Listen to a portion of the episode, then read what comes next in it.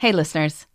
After five babies, I've changed a lot of diapers, and I have opinions about them. A lot of people think Pampers Cruisers 360 are best to use when your baby is older. But in my experience, they're the best diapers to use as soon as your baby starts standing or walking. That's because these diapers don't have ordinary diaper tabs. They have a unique 360 degree stretchy waistband that makes it so easy to change your wiggly baby who just can't stop moving. Just slide on to apply, rip the sides to remove, and roll everything up with the disposal tape on the back.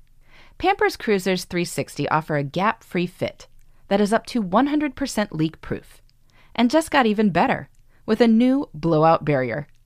And since these diapers stretch with your baby, your active baby can move all over the place, getting into everything as usual. Pampers Cruisers 360 are available in sizes 3 to 7 and now feature fun new prints. For trusted protection, trust Pampers, the number one pediatrician recommended brand. Residents at Brightview Senior Living Communities enjoy enhanced possibilities, independence, and choice. Brightview Dulles Corner in Herndon and Brightview, Great Falls offer vibrant senior independent living, assisted living, and memory care services through various daily programs and cultural events chef prepared meals, safety and security, transportation, resort style amenities, and high quality care. Everything you need is here. Discover more at brightviewseniorliving.com. Equal housing opportunity.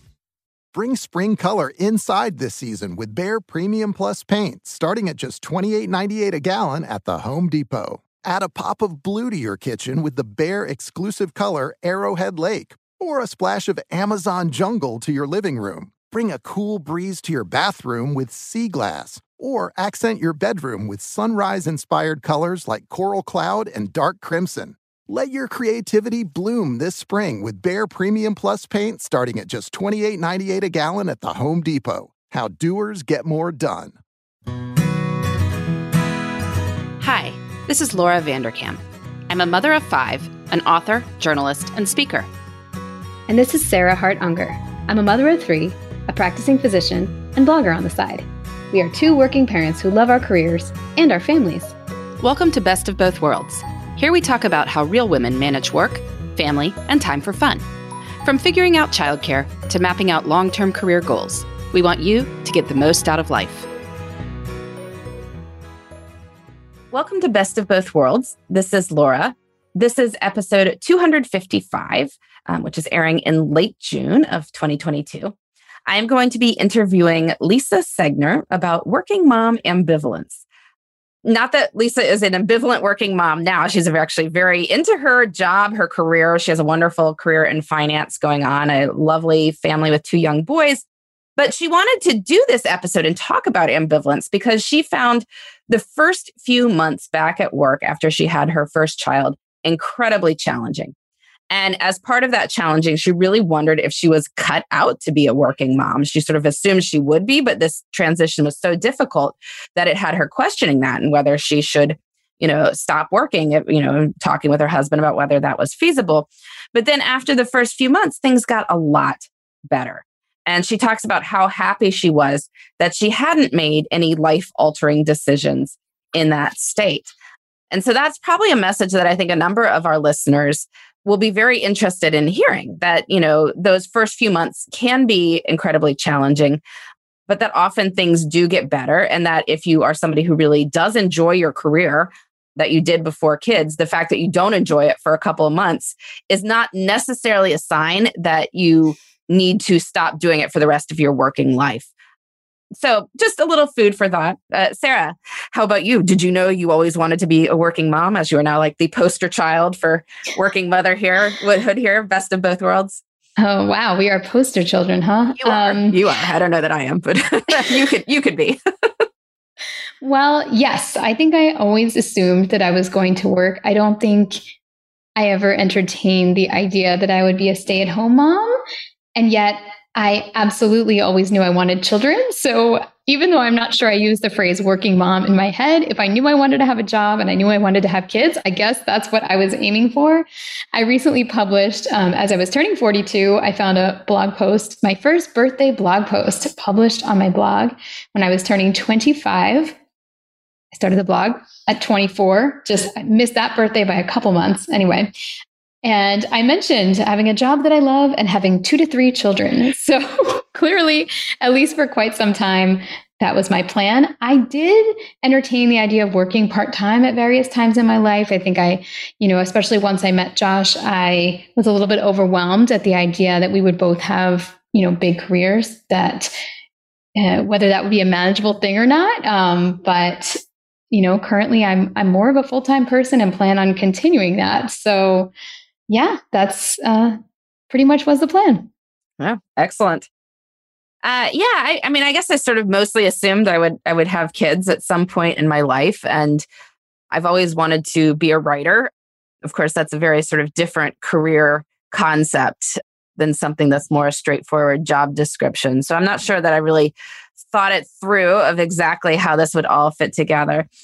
But one thing I, I do know, I mean, I remember very well when I was pregnant with Jasper, hearing a lot of narratives about how everything changes once you become a parent. You have absolutely no idea how you will feel. And so, you know, you just have to see how it goes and see, you know, you, you know, even if you think you want to continue in your career, like everything changes, you know, you never know. And in my case, there was not a whole lot of working mom ambivalence. I have to say that, you know, I didn't like that narrative of like everything changes, but I you know, was willing to acknowledge like I don't have a kid. What do I know? So we'll wait and see how it goes. and then I had my baby and I felt like me with a kid. so, I mean, it's like I didn't have a whole lot of desire to do anything differently than what I was doing, only also hang out with my kid as well. And I mean, that's where I sort of developed the whole 168 hours concept because I realized as I started looking into it and doing the math that there was quite a bit of time to be hanging out with my kid and doing all these other things that I wish to do as well. So, you know, I kept singing in my choir and running regularly and, you know, writing and, and certainly trying to build my career in that capacity. So, yeah, I guess, I mean, I don't know. I guess I didn't necessarily think working mom either as a as a kid. Uh, that wasn't my particular aspiration. But since I felt I would probably have kids and I wanted to do something, you know, in terms of having a, a career, uh, I guess the two went together. So there you go. I wonder how many men get asked or told, you have no idea how you're going to feel after this baby comes. Probably well, the crazy thing, I mean, even if they do feel very differently, they're not allowed to, right? Like, you True. know, that they, and in fact, in many cases, they're expected to step up and I mean, putting in quotes here, be a man and like work more, take a higher paying job so that their wife or partner can work less or whatever. And I mean, there's, there's all sorts of issues there we could unpack as well. So, you know, for women, everything's supposed to change. And for men, it's not allowed to change. And if anything, you need to like Step it up. Step it up. Right. There are many, many bad messages out there, narratives that limit us all. Anyway, so we're going to hear from Lisa Segner here on her working mom ambivalence and why she's glad that she pushed through it and has built her wonderful career in finance with her growing family. Well, Sarah and I are delighted to welcome Lisa Segner to the program. She is a longtime Best of Both Worlds listener, which has also commented on our blogs. We appreciate all her comments there. So, Lisa, can you introduce yourself to our listeners? Sure, great. Thanks. It's nice to meet you, Laura. I'm excited to talk to you. My name is Lisa Segner. I live in Minneapolis, Minnesota, and I work for uh, an asset management company. I work in finance. I'm a CFA charter holder, um, Excel bond nerd extraordinaire, I guess. And I have two children. Uh, my youngest is almost 18 months, and our oldest is four years old. Wonderful. And so, one of the reasons we, we really wanted to talk with Lisa is she had um, some experiences with uh, coming back to work after having her first child that I think are probably a lot of people experience. And so, we really wanted to talk about that. I mean, when you were pregnant with your oldest son, I mean, what did you think your experience with working parenthood would be. I mean, did you have a picture for what this would look like? Yes, kind of. I mean, through my conversations with friends, I had children later in life. I was 37, almost 37 when I had, or just past 37 when I had our first child. So, you know, my friends had kids in the Midwest. People tend to get married younger and have children earlier. So I was, you know, able to see what my friends' careers were like after they had children and you know, there was kind of two stories. Like we had, I had friends who were very excited to come back from maternity leave and very relieved to return to their, you know, day to day life at work. And then I had, you know, a couple of friends who decided to to stop working. You know, some went back to work for a while and then stopped working, and some, you know, planned to not return to work. I didn't have as many conversations with people who were, you know, struggling with their return to work. It seemed like they were either happy to be back or they left the workforce. And similarly, I had a, you know, a sister-in-law that went back to work and then stopped working. So I kind of had these two ends of the spectrum, but not anyone in the middle who, you know, said they had a hard time and then eventually it, you know, it got better. So I kind of, I love my job. I love my coworkers. So I expected to be fine with the transition back to work that it, you know, it's hard to envision before you have children how it's going to impact your life. So I went into it expecting, fully expecting to go back to work. Never would have thought I'd be a stay at home mom. And then, you know, was kind of surprised by how much of a struggle I had returning to work. And I was fortunate. My company provided 16 weeks of maternity leave. I was able to, I got four extra weeks using uh, paid time off. So a 20 week leave. So the baby was almost five months when he started daycare. Our kids go to daycare. So, you know, I had an older baby. I wasn't returning at 12 weeks like a lot of my friends and, and family members have. But it's, I still found the transition back to be, to be really hard. Why don't you talk about that a little bit? I mean, what were the sort of practical aspects that were hard? I mean, one thing you mentioned is your your son maybe not napping as much during the day, so going to bed early at night. So you know, going right. to an office because that's what people did then um, meant uh, you weren't seeing him Uh, that much during yes. during the work or and various other things. Like, so why don't you talk about like those first few days back sure. and and you know why you were suddenly thinking like, am I going to do this? Sure. So, you know, it's surprising, interesting, you know, the first day of drop off at daycare, I didn't cry. I wasn't, you know, I felt like I was in the minority in not crying at drop off. I totally trusted the daycare. Our kids go to a Spanish immersion daycare and I know they do an excellent job there, but I struggled with just how little time we were getting with him. You know, we were leaving the house at 650. We were getting home at five o'clock at night at the beginning, I remember in that that summer when he was five months, six months, he was barely sleeping at daycare. The, our oldest son ended up being just a horrible napper during his time in the infant room. So for a while there, we were putting him down for another little nap when he got home from work. When we got home from work, and then we wake him up and we'd feed him, and then he'd go back to bed like an hour or two, probably an hour later. So we got maybe an hour with him in the evening um, and of course, we had our weekends together, which, you know, when, when you look at your whole week as a span, and I was a follower and, and reader of your blog at that time, but you don't really realize, you know, it, it's hard to have that perspective that, okay, well, I'm still getting these long days with him on the weekend. So this short period of time on weeknights, you know, in the grand scheme of things isn't a big deal. But in those early weeks and months after I returned to work, it was really hard.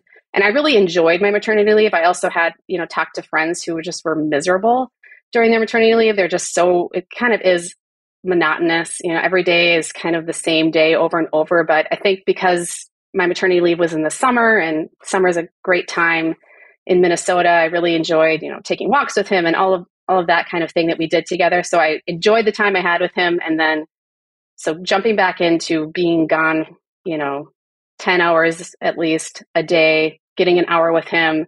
And then he was a horrible sleeper too. And he had, you know, ended up getting tubes at nine months. So he was up like three to five times a night in the fall. So my husband and I were splitting those because I was exclusively pumping for him. So that helped that, you know, we could split the nights, but I was exhausted. I was getting very little time with him. He was sick all the time, which is probably, you know, one of the biggest downsides of, of using a daycare approach to childcare. But, you know, we're on the other end of that spectrum now and he's much healthier and doesn't get sick nearly as often. But those were kind of the main factors that you know made it difficult and i also came my organization had gone through some changes while i was out so there was a lot of uncertainty and so i came back at a time when people weren't sure like if there was going to be layoffs or you know things of that nature which is just very common in the financial services industry we're a, a an industry that's contracting so add in sort of some of that uncertainty and stress and then missing my son during the day you know loathing pumping which you had a blog post about you know the decision to pump or nurse for your child and you know, I decided to stick to it and I was pumping, you know, three times a day for most of that, you know, summer and fall. But that confluence of factors just made me wonder, am I really meant to be a working mother? And, you know, am I finding my career as fully fulfilling as I should? Uh, or does this mean that I should leave the workforce? And I had a lot of conversations with my husband about it. And he was like, whoa, whoa, whoa. This is like a very short period of time and you can't make a decision that has such impact on our lives over such a short period of time. So why don't you just like stick it out, work through it? You know, there's not a lot of finance jobs in our area. Minneapolis isn't, you know, a large financial sector you know center like New York or other areas where it might be easier to find a job if I regretted leaving the workforce. So, you know, he was just like don't make any rash decisions, just you know, talk about it with your friends, talk about it with coworkers that you trust and you know get through it. And then one thing that i did that i think was really helpful and that i've encouraged other people to do is i strategically used paid time off to get more time with him. So for the final three months of that year i took every other friday off so i would get you know just a little bit extra time with him and i could really enjoy that you know extra day at home with him and that seemed to really make a difference in how i felt about how much time i was getting with him yeah, well, we'll talk a little bit more about you know, yeah, that specific conversation and, and what you were weighing in that at that time. Um, we're just going to take a quick ad break, and we'll be right back with more with Lisa and her sort of early ambivalence on, on working motherhood and how that all played out.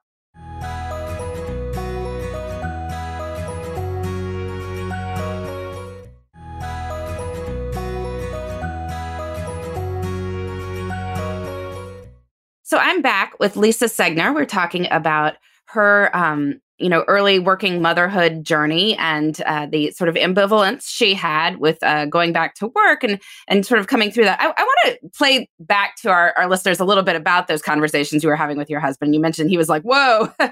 Were you being like i can't do this. I, how, how do we, how are these conversations coming to be?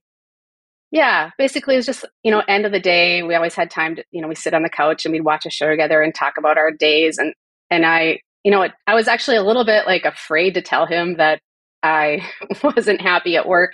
We have a very open, healthy relationship, but you know, we both work in the same industry and we both, you know, we both got our CFA, which is a very difficult program to get through. We both have our MBAs. Like we've both invested a lot of time and money and hours into our careers to get to where we are. And, you know, we've made decisions. We, I mean, we are, we're a very frugal company, but, or sorry, frugal couple, but we rely on a certain level of income in terms of you know forecasting how to pay for things and you know especially after having children thinking about paying for their college education and things like that. And having a dual income family is you know is part of being able to do the things that we wanted to do with our lives. And i was just a person that genuinely enjoyed working. I didn't you know dislike working. So i think he was a little surprised because work was always such a huge part of my identity and i was a very driven person so you know, I started to say like, ah, I don't know if I can do this. Like, this is grueling. I'm exhausted. I miss Paul. Our our son's name is Paul, and you know, he is a very my husband's a very logical person, and you know, he's very good at having perspective. And he was, you know, he understood and and was compassionate towards me for how I felt, but also said, I think when you get further down the line you would regret being home full time just knowing your personality and how much you like work and how hard you've worked to get to where you are with your your career. So he was like just keep plodding along and see if this gets better because it's been you know we were having these conversations when i was probably back about three months. So he's like that's a very short period of time in comparison to how long you've been working. You know it's a, a majority of your time as a parent or you know a big big chunk of time since you've become a, a parent or a good percentage of that, but just give yourself some more time to adjust to this new role of being a working mom. And and so you mentioned you had you know taken some some PTO. You um, decided to strategically deploy that to to get some more time with your son. Anything else that you you did to sort of make those few months easier on on you? That was the main thing. I mean, we made changes in the way we split our division of labor. You know, prior to having a child, I did all the grocery shopping and then the meal planning and then the meal prep because I'm the cook of the two of us. And then at the end of my maternity leave, we started using, you know, grocery delivery and he hated it. My husband hated it. So uh, I said, okay, well, we can either use this or you can do the grocery shopping. And so he opted to take on the grocery shopping. And, so, and that was because I used to enjoy going to the grocery store on Saturday morning and getting out of the house and doing that. But then when that meant giving up time with our son, I didn't enjoy being away and doing those those jobs anymore. And so we, you know, really looked at how we were splitting our time. He now, you know, like I said, he does all the grocery shopping. He also contributes to the meal planning. It's not just me coming up with what we're going to eat. It's a discussion together and that mental load of trying to think of what we're going to eat. Distributing that between the two of us makes a big difference. So, you know, there's changes we made in that division of labor too to make sure that I was getting as much time with our son as I could and making sure that, you know, the distribution of things you need to do within a marriage is was more evenly split. But the main thing was the the time off yeah. and you know just having that extra day every other week that we didn't have any plans we weren't going anywhere it was just you know going to the park and spending time together going on walks you know a lot of that was in the winter months so it's not a great time of year in minnesota but it just gave me time to connect with him more one on one and you said that things did start getting better that you know when he was let's say like 10 months or so yeah. That, I mean, although it sounds like he may have also had some medical issues that were then solved at that point, which probably helped matters too in terms of the sleeping. Yes. But, but that things you became more comfortable with with this role and with you know maximizing the time that you did have with him but then also having this other aspect going on in your life. Yeah i think you know his social skills started you know it's when he starts to become more social and actually appreciating being around other kids and i could see the benefits of him being with other kids and watching what they're doing. And you know i before that they're just not as aware of their surroundings. I mean he would smile, smile at other babies but he started to have these little friends in his room. And yes the you know having gotten tubes he started to sleep much better. He still didn't sleep the, the night until around a year but our sleep was much much better once he had that surgery in late november. And then but yeah it was just right around 10 months when i also could see that i was not really made to be a stay-at-home mom. And like god bless women who have that calling because it is a, it takes a special person to do that job. And i don't think that i you know would have taught my son nearly as much as he's learned from his teachers at the spanish immersion school. As he learned i wouldn't have thought he was capable of learning what he's learned. And so i think just recognizing the benefit he was getting from being around other kids and then just me you know probably settling back into my role you know that i came back in late july. So come january is when i started to really feel a difference and remark to my husband like gosh i'm really glad that i didn't make a decision because now i can see that i would get kind of bored if i was home with him i think i just wouldn't feel as challenged and i would miss the interactions i have with coworkers and you know the feeling of, comp- of accomplishment that i get at work that was when I really started to to feel a shift in in that decision. And then I started to talk more about how I felt at you know in the fall with other women at work. It's kind of a scary thing to share. You don't you know you don't want to be put on the radar as someone who's not grateful for their job or especially working in an industry where again we're just always contracting it seems like there's always layoffs and consolidations and, and things of that nature so you don't necessarily want to speak up and say, I'm not very happy right now and I'm questioning if I'm meant to, you know, be a working mother. But as I felt more comfortable sharing, especially once I was on the other side of that feeling of needing to make a change in my career, I shared my story more. And from other women, I heard, yeah, I went through the same thing. I had that same struggle. I'm glad I pushed through it because I would not be happy as a stay at home mom, but no one really talks about it. There's sort of this taboo sense of around the, sharing that you're questioning if you're meant to be a working mom. Well, it's interesting because I mean, I think there's there's a couple things going on. I mean, one is that the length of maternity leaves in for many people take, and you you even had a quite long one um, compared to many people, but because of the need to go back to the office that a lot of people have, this is obviously sort of different in the COVID era, and we'll talk about that too. But uh, it forces people into hard decisions at a time when if that decision ha- could be postponed like another four or five months would probably be a lot easier to make the second thing yeah. Is just that well just you know I, I mean it's too bad also though that work in many cases there's less flexibility about that. You know, it's like you can't try out both roles and then see what you like. You know, it's it's you kind of in many cases do have to make a decision on some careers, and I wish that weren't the case too. I mean, that people could come in and out and decide how they how they're doing with it. But you're right. right. I mean, it's it's hard to do that. And my industry is not open, and it's not really possible to work part time. You know, I also had you know said if only I could work you know like three days a week for a period of time until I felt ready to get back in. And uh, yes, at this time, this was pre COVID, where nobody was allowed to work from home. There was no flexibility whatsoever. It was, you know, if you took, you could take some time off or you could work from home on a day when you had a doctor appointment, but that was it. You couldn't have a recurrent work from home schedule. So it was just a very different work environment back then, too. But yeah, it is too bad that you can't kind of test the waters because that was the other thing that my husband was worried about is, well, what if you're you know, what if you're miserable after two or three months and then you can't undo that decision?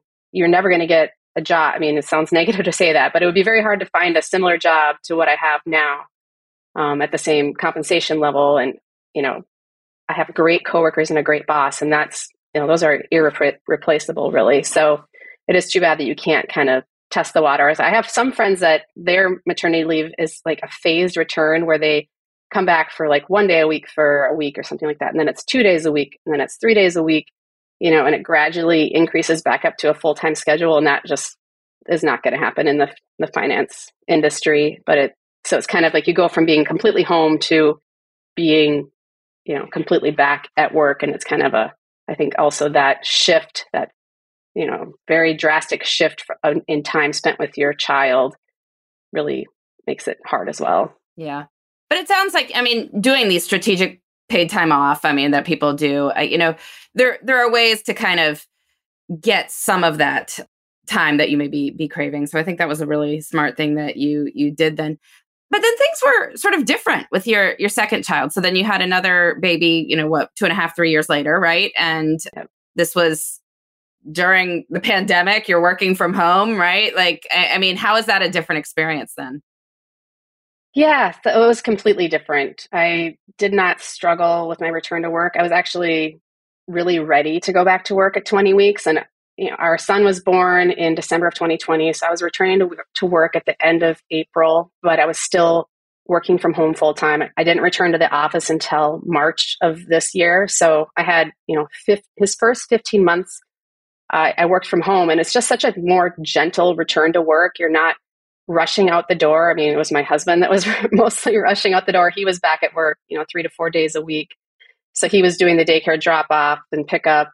And I was, you know, so we weren't having, and also there's just been a little bit of a relaxing in the schedule since COVID, you know, especially since not everyone's back in the office. And so we didn't have this pressure, or my husband didn't have this pressure to be at his desk at a certain time like he might have, or that I might have pre COVID. So I think there's just been more of an understanding for the balance of work and family life since since COVID. And we, my company has recognized that we had a tremendous year in 2020 and 2021, despite you know the workforce being at home. So yeah, it was just a lot more gentler return. And then I did pump. I luckily my second son did nurse, so I didn't have to exclusively pump for him. But I pumped at my desk. I didn't have to deal with like hauling things back and forth and you know, I just worked through my pumping sessions. I was able to do that.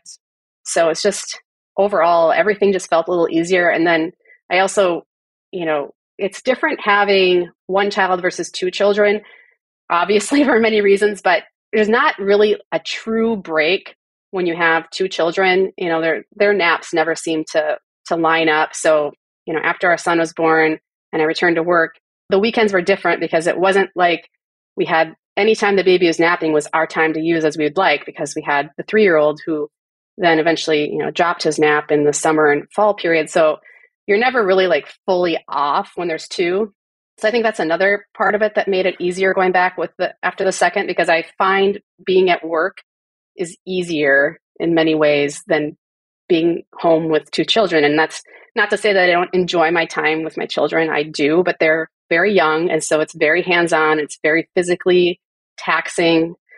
So i appreciate being able to you know sit at my desk and work on an excel spreadsheet or have conference calls with clients or with coworkers. I think I have a new level of appreciation for how easier that, how much easier that is for me. I can eat my lunch and no one's asking me for anything or throwing food on the floor or, you know, Unless you have a particularly that, angry client, I guess. yes, unless, you know, who knows. But it's overall, it's just a mere, you know, I have complete control over my day. And that is just not the case when I'm home on the weekends with, with two children. And I think I'm very fortunate in that I like my job and I really like my coworkers. And that is, you know, I haven't always liked my job or my coworkers in my various roles that I've had in the past. So I think that also makes a huge difference. I think if you didn't like what you were doing for a living and then, you know, you're spending 40, 50 plus hours a week doing that, then, you know, that it might not be as enjoyable to be away from your children, but liking what I do and enjoying the time to focus on something I'm interested in without being constantly interrupted or what have you with, you know, a one and four year old. Yeah.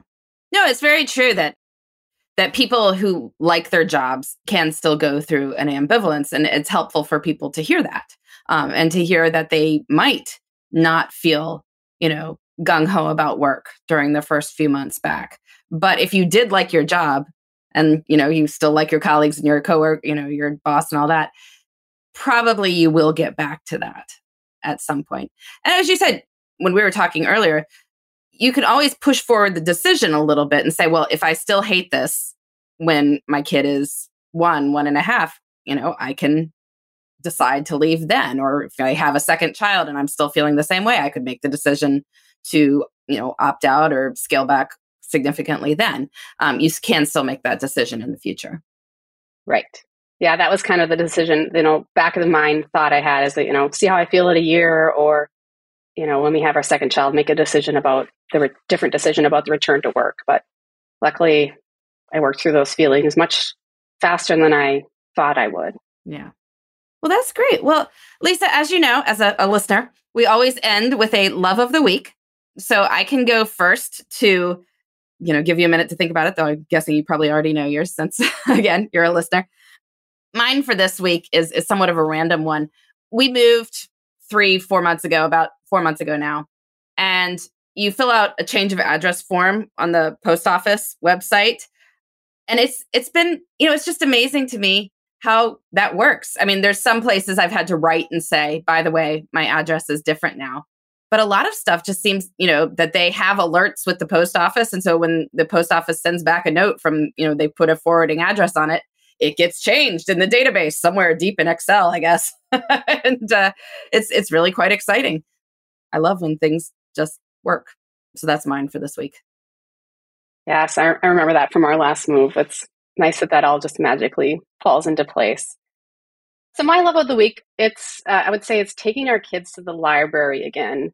During the pandemic, we played it, you know, really safe because I I'm a high risk person for COVID, so we really did very little in the way of you know taking our children out to places and, and things of that nature. But now that COVID levels have you know come down and we're fully vaccinated and I'm boosted and et cetera, um, I've started taking our boys to the library on Saturday mornings um, because we've had a horrible spring here in Minnesota. It's been so cold and windy, and you know we've had snow and all manner of weather in the month of April. And so every Saturday we go down there. We can, we can walk to the library if it's nice enough. Otherwise, we drive, and we have different toys out for the kids again. And the four year old loves to pick out books. So it's just nice to have them out and about again after a very long period of just kind of being cooped up in our house when it wasn't nice enough to go to the park or go for walks. It is so good to be able to go to places again and you know, yes, the children are picking up germy toys and books, but you know, we're there are vaccines now. We're feeling better about it. It's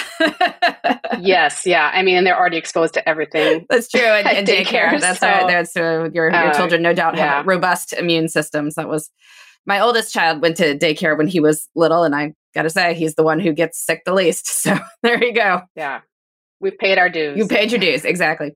Well, Lisa, thank you so much for joining us. I know you are not on um, social media, but uh, is there anywhere that listeners could connect with you if that was Okay.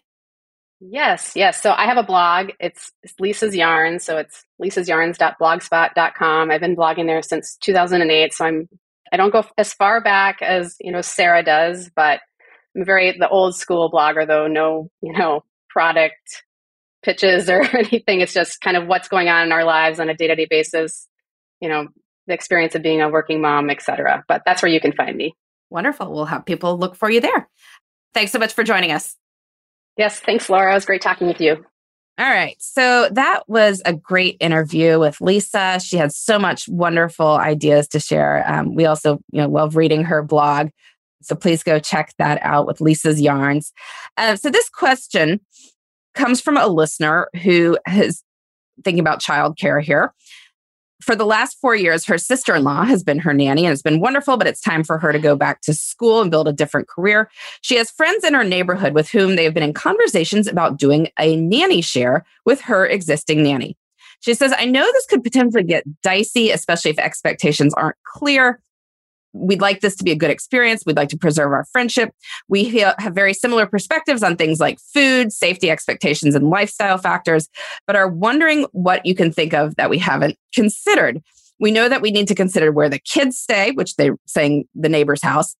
Food, do we bring their own or use theirs and pay them? Vacations, each family and the nanny, sick days, backup plans, pickup and drop off times, how to handle medical appointments. Can you think of other things we are missing? And do you have recommendations for resources to look at? So, Sarah, what's your thought? Yeah, I think she's thought about a lot of details, which is great. My first thought was just to make sure everything is in writing and not just a conversation, because I can imagine a scenario where everybody has a meeting and agrees to everything, but then when there is stress and someone's sick, everyone remembers a slightly different version of a policy. So I think it's very important for everyone to agree on one that is signed by everyone. Even as, that sounds formal, I just think it's probably a good idea when you're basically mixing two families and a nanny in one kind of business agreement. I think specifics need to be identified in particular around sickness. Like you all have to decide can a runny nosed kid show up. Um, I mean, I don't know the, what the right answer is to that. They're probably all going to get the runny nose. Um, and maybe everyone's totally fine with that. And that's great. Or maybe everyone's not, but it's just got to be fair and clear so that there is not a lot of ambiguity. And I would even go into like, how about conjunctivitis? How about, you know, this, that? Obviously, you're not going to come up with every single solution, but you can come up with guidelines similar to what daycare might have, like, you know, fever over X, have to wait 24 hours, things like that screen time. So families have very different ideas on that. Some might think it's totally cool to have the three year olds, you know, watch a Disney movie for some downtime, and another family might be horrified by that. And so, since they're together, I think that probably is something that um, should be discussed or included. And then, yeah, just being really clear about vacations and time off and like who's allowed to make changes and by what time. Because I can imagine there might be a lot of things that could get sticky in that realm as well. Yeah. I mean, I would suggest having a conversation with another set of families who've done a successful nanny share because they can come up with these things that you you just aren't going to think of off the top of your head when you have two people who are somebody's employer. And that is where we get to the fact that you are both her employer. So I looked into this when we had a question from somebody else come up about a nanny share a couple years ago. So my payroll company, which is GTM, has some literature about how to do a legal nanny share on the books, which is that both of you wind up being her employer. You are both hiring her for X number of hours. You are both paying her a certain number of, you know, for hours at a certain rate. And generally, what the idea is, is that each of you pays about two thirds of what a nanny would earn for per hour basis. And so then she's getting, you know, four thirds of a salary as a sort of, you know, bonus for her of, of taking this job on of managing two employers. And you are all getting a little bit of a break on what the child care costs would be for you know the the hassle as it were of of sharing your child care with with someone else. So you know that's that's how you do it. The only thing this would ever be an issue with you know obviously both of you have to pay more than minimum wage because you're both legal employers. Now, I, I, think for most people listening to this, you're paying your nanny a professional rate, and so that it would never come into you know consideration. But just as you think about that, as some municipalities are going into like fifteen dollar per hour minimum wages, both of you are going to have to pay at least that, right? So that's something to con- consider. That you know the the rate may wind up being a little bit higher because of that, but you are going to to pay legally both of you have to pay over whatever your local minimum wage is. and both of you are withholding taxes and you know so forth. So I really encourage you to check out that at GTM. Just Google GTM and Nanny Share, and that will give you a lot of guidance there. Awesome. Very practical. Yes. Well, this has been Best of Both Worlds. Uh, I was interviewing Lisa Segner about working mom ambivalence and how we sometimes need to push through that and can reach working mom happiness after the initial ambivalence, uh, which is certainly where she is now. Uh, anyway, we will be back next week with more on making work and life fit together. Thanks for listening. You can find me, Sarah, at theshoebox.com or at the underscore shoebox on Instagram. And you can find me, Laura, at lauravanderkam.com. This has been the Best of Both Worlds podcast. Please join us next time for more on making work and life work together.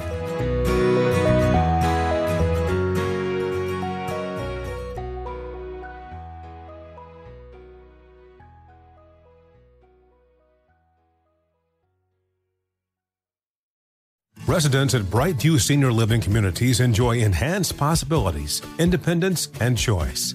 Brightview Dulles Corner in Herndon and Brightview, Great Falls offer vibrant senior independent living, assisted living, and memory care services through various daily programs and cultural events. Chef prepared meals, safety and security, transportation, resort style amenities, and high quality care. Everything you need is here. Discover more at brightviewseniorliving.com. Equal housing opportunity. Infiniti presents a new chapter in luxury, the premiere of the all new 2025 Infiniti QX80, live March 20th from the edge at Hudson Yards in New York City, featuring a performance by Jon Batiste. The all new 2025 Infiniti QX80 is an SUV designed to help every passenger feel just right. Be the first to see it March 20th at 7 p.m. Eastern, only on iHeartRadio's YouTube channel. Save the date at new-QX80.com. Don't miss it.